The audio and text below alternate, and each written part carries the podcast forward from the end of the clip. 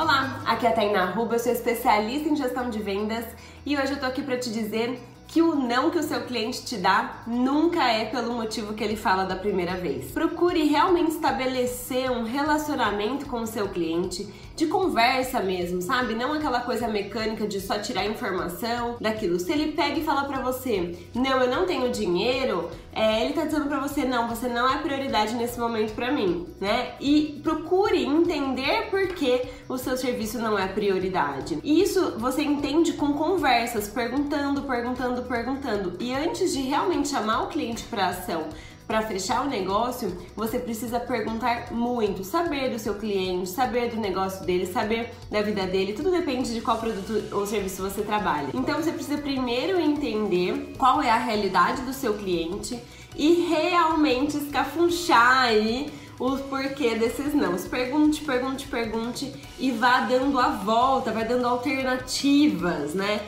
E se você tentasse por aqui, se você tentasse por ali, solucionar objeções no não é realmente dar soluções que o seu cliente ainda não enxergou sozinho. Grave isso. Essa é a nossa função em vendas: solucionar as questões que o seu cliente ainda não conseguiu tanto com o seu produto como o seu serviço, tanto com as objeções que ele mesmo te coloca. Quando você esgotar as objeções, não tenha dúvida, ele vai comprar de você. Espero que você tenha gostado dessa dica. Se tiver dúvida, pode deixar comentário aqui embaixo que eu vou te ajudar nessa missão. Um grande beijo e até amanhã. Tchau, tchau!